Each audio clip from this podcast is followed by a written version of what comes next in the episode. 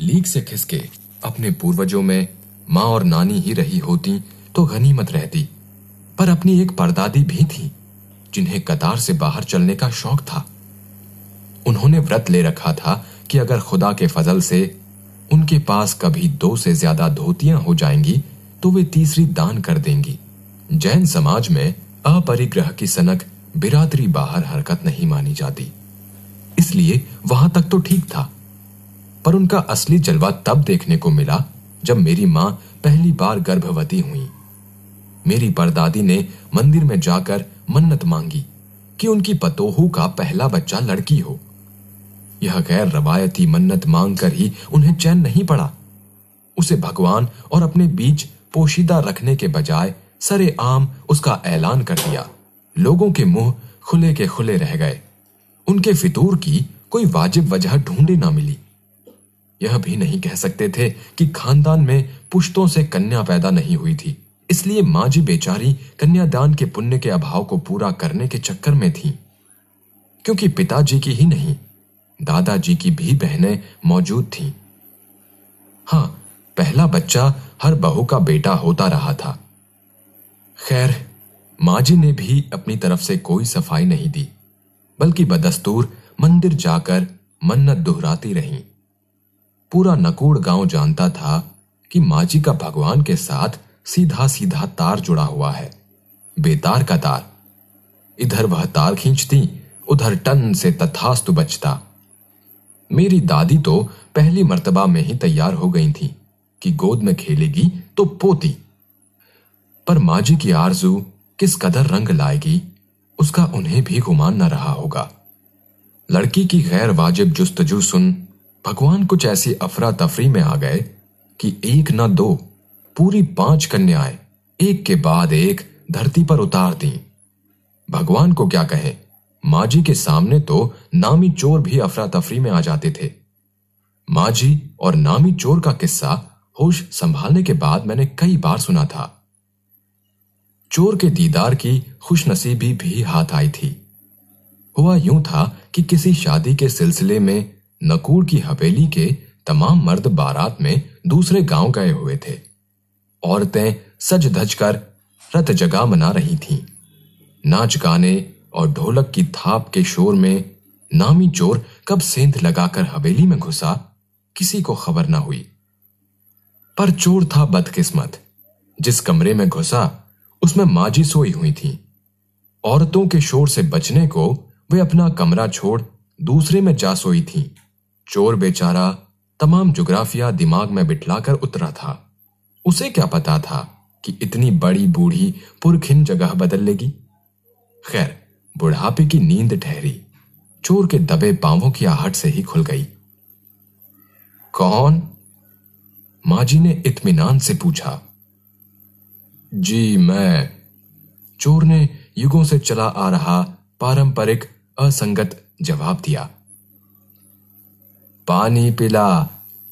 माजी ने कहा, जी, मैं चोर झिझक कर रह गया। तब तक माँ जी बिस्तर के बराबर में टटोल कर देख चुकी थी। लोटा खाली था। ऐसा कर, उन्होंने कहा, यह लोटा ले और कुएँ से पानी भर ला। पर देख, कपड़ा कस कर बांधे रखियो और तरीके से छानियो। चोर घबरा गया। अंधेरे में इन्होंने कैसे जाना कि उसके मुँह पर कपड़ा बंधा है और कमर में भाँग? भगवान से उनका तार जुड़े होने की खबर उसे थी, पर बुढ़िया भाँग भी छानती होगी। एकदम यकीन ना हुआ। इसी से कुछ हैरान परेशान हो उठा। जल्दी कर भाई, तभी माँ जी ने कहा। बड़ी प्यास लगी है पर मैं तो चोर हूँ। मारे घबराहट और धर्म संकट के चोर सच कह गया। हुआ करे माँ जी ने कहा, प्यासे को पानी तो पिला, पर देख, मेरा धर्म ना बिगाड़ियो। लोटे के मुँह से कपड़ा ना हटाइयो। हाथ रगड़ कर धो लीजो और पानी कपड़े से छान कर भरियो। आप चोर के हाथ का पी लोगी। कहा, ना, रगड़ कर धो लीजो।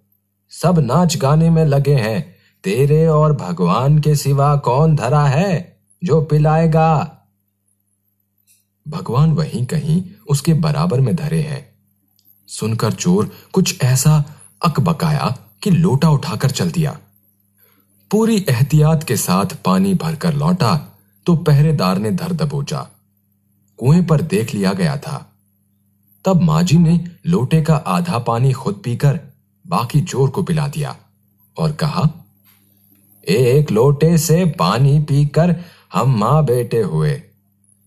अब बेटा, चाहे तो तू चोरी कर, चाहे खेती बेटा बेचारा किस लायक रह गया होगा? सो रोमांचक धंधा छोड़ खेती से लगा। सालों साल लगा रहा। जब मैंने उसे देखा तो बड़ा भला मानुस बूढ़ा लगा मुझे। डरा डरा हैरान सा। अब खानदानी विरासत कहिए या जीवाणुओं का प्रकोप, उन दो सन की बुढ़ियों के बीच मैं अच्छी फंसी। एक तरफ़, माजी के चलते अपने लड़की होने पर कोई हीन भावना मन में नहीं उपजी। दूसरी तरफ़, नानी के चलते देश की आज़ादी को लेकर न हक रोमानी ही रही। 15 अगस्त 1947 को जब देश को आज़ादी मिली या कहना चाहिए जब आज़ादी पाने का जश्न मनाया गया तो दुर्योग से मैं बीमार थी। उन दिनों टाइफाइड खासा जानलेवा रोग माना जाता था। इसीलिए मेरे तमाम रोने धोने के बावजूद डॉक्टर ने मुझे इंडिया गेट जाकर जश्न में शिरकत करने की इजाज़त नहीं दी।